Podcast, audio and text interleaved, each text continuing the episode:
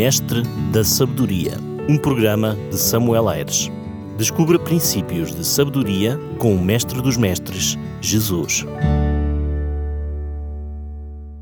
No programa Mestre da Sabedoria da semana passada, falei sobre a grandeza de Herodes e a grandeza de João Batista. Hoje gostava de refletir um pouco mais nesta grandeza que caracterizava o caráter de João Batista. Lemos em João 3, 22 a 30 o seguinte: Depois disto, foi Jesus com os seus discípulos para a terra da Judeia e ali permaneceu com eles e batizava. Ora, João estava também batizando em Enon, perto de Salim, porque havia ali muitas águas, e para lá concorria o povo e era batizado pois João ainda não tinha sido encarcerado. Ora, entre os discípulos de João e um judeu suscitou-se uma contenda com respeito à purificação. E foram ter com João e lhe disseram: Mestre, aquele que estava contigo além do Jordão, do qual tens dado testemunho, está batizando e todos lhes saem ao encontro. Respondeu João: O homem não pode receber coisa alguma se do céu não lhe for dado. Vós mesmos sois testemunhas de que vos disse: Eu não sou o Cristo, mas fui enviado como seu precursor. O que tem a noiva é o noivo. O amigo do noivo que está presente e o ouve muito se regozija por causa da voz do noivo, pois esta alegria já se cumpriu em mim. É necessário que ele cresça e que eu diminua. Quando João Batista nasceu, a palavra de Deus diz-nos que ele nasceu com um propósito. Lemos assim em Lucas 1, 15 a 17. Pois ele será grande diante do Senhor, não beberá vinho nem bebida forte, e será cheio do Espírito Santo já do ventre materno, e converterá muitos dos filhos de Israel ao Senhor seu Deus, e irá diante do Senhor no espírito e no poder de Elias para converter o coração dos pais aos filhos, converter os desobedientes à prudência dos justos e habilitar para o Senhor um povo preparado. Lucas diz-nos que João tinha a missão de ir adiante do Senhor a fim de preparar um povo. Mateus acrescenta, e nós lemos em Mateus 3,3, porque este é o referido por intermédio do profeta Isaías: Vós do que chama no deserto, preparai o caminho do Senhor, endireitai as suas veredas. O próprio João Batista resumiu a sua vida numa frase: Que ele cresça e que eu diminua. João nasce com uma missão específica: preparar o coração das pessoas para aceitarem a vinda do Messias. Ele sabia perfeitamente qual o seu papel quando, ao falar com os seus discípulos, diz, e nós lemos em João 3, 28 a 29, Eu não sou o Cristo, mas fui enviado como seu precursor. O que tem a noiva é o noivo. O amigo do noivo que está presente e o ouve muito se regozija por causa da voz do noivo, pois esta alegria já se cumpriu em mim. Vamos nos fixar nesta imagem do amigo do noivo. Nos tempos bíblicos, quando havia um noivado, tinha-se em conta o papel do amigo do noivo. Literalmente, o amigo do noivo era isso mesmo, um amigo leal e íntimo do noivo, alguém que fora escolhido para ir à noiva e dar a conhecer o noivo. Naquela época, os casamentos eram, na sua grande maioria, arranjados pelos pais e normalmente os noivos não se conheciam.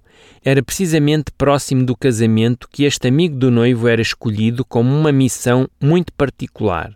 Devia conhecer bem o noivo ao ponto de transmitir à noiva todas as características do seu futuro marido. O amigo do noivo precisava conhecer muito bem as preferências do noivo.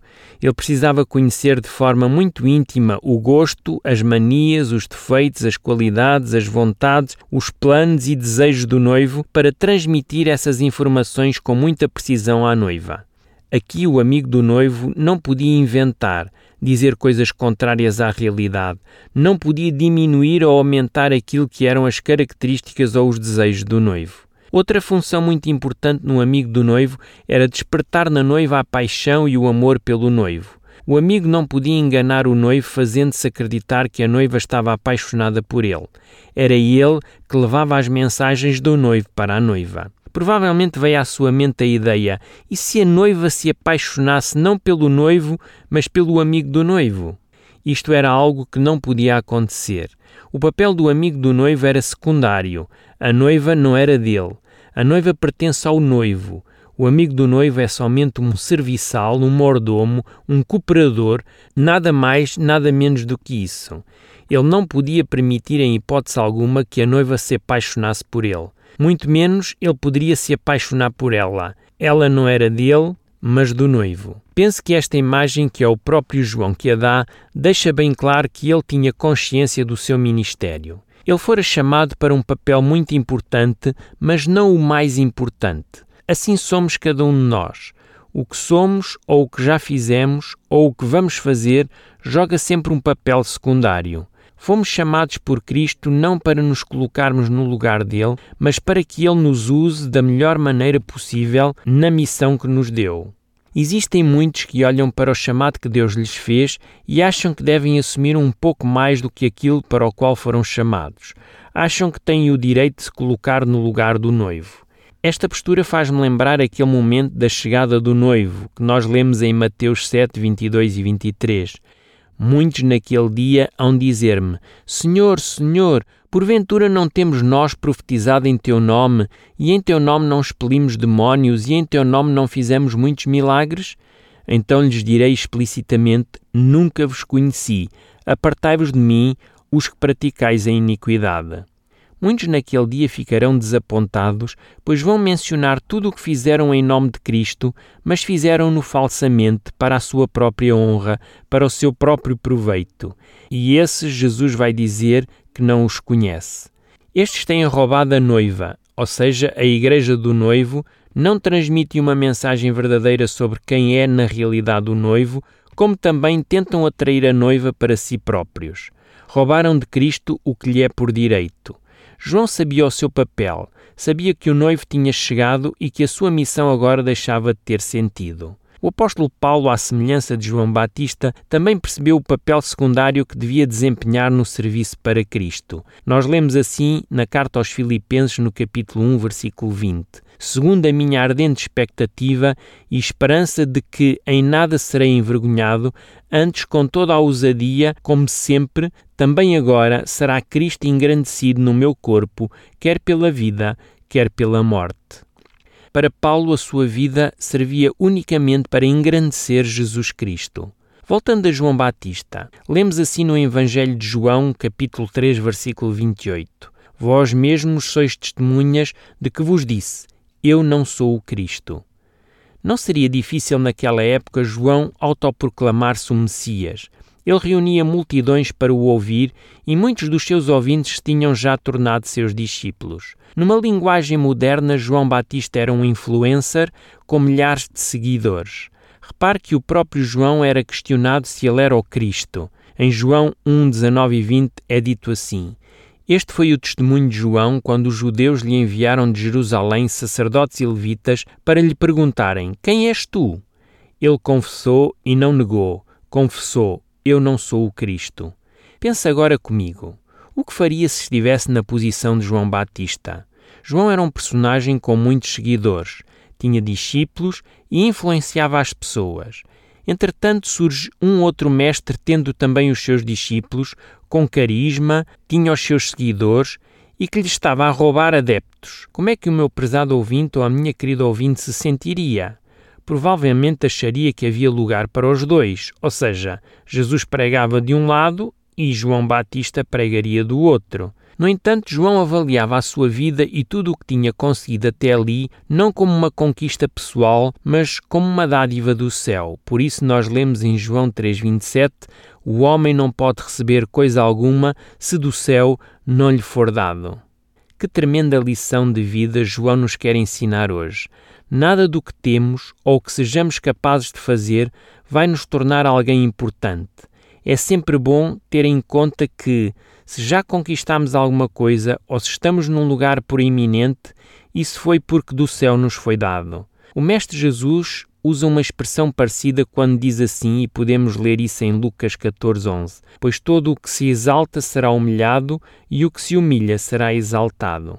Se é de cima da própria divindade que se estabelece a autoridade na terra, então todos devíamos andar humildemente, pois assim como o recebemos, também o céu nos pode tirar.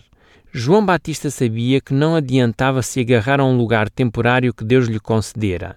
Agora era Jesus que devia tomar a dianteira. Que contraste enorme entre a vida e a visão de João Batista e de muitos líderes da sua época. No seu tempo apareceram vários falsos cristos, por exemplo, Simão o Mago, que nós encontramos em Atos 8, 9 a 23, Teudas e Judas o Galileu, que encontramos em Atos 5, 35 e 39, todos eles procuraram de certa forma protagonismo e fama. João Batista teve tudo isso nas suas mãos, mas preferiu que a sua luz apagasse para que outra tomasse o seu lugar. João Batista era um filho de um sacerdote. Podia ter estudado nas escolas dos rabis e desejado o lugar deles, mas o seu percurso foi bem mais simples e humilde. Aprendeu com os seus pais e no meio da natureza. Muitas vezes agreste como era o deserto da Judeia, no entanto, isso preparou-o para uma vida mais digna e nobre. João podia não ter regalias ou luxos como muitos gozavam naquela época, mas tinha um caráter irrepreensível e inabalável. Não era hipócrita nem bajulador, mas vivia pela verdade. Querido e querido ouvinte, será que procura na sua vida também viver de acordo com os princípios bíblicos? Estaria disposto ou disposta a dar a sua vida pela verdade que defende? No próximo programa vou ainda abordar mais um aspecto da vida de João Batista que acho ser pertinente abordar. Um episódio em que João Batista dá a sua vida defendendo o que é certo, mas não é o que ele considerava certo, mas o que o céu estabelecera como certo. Estamos praticamente no fim deste mestre da sabedoria. No entanto, gostava que se lembrasse que sempre é bom olhar para cima, pois é de lá que vem a nossa força. Um forte e grande abraço deste seu amigo pastor Samuel Aires. Mestre da Sabedoria, um programa de Samuel Aires. Descubra princípios de sabedoria com o Mestre dos Mestres, Jesus.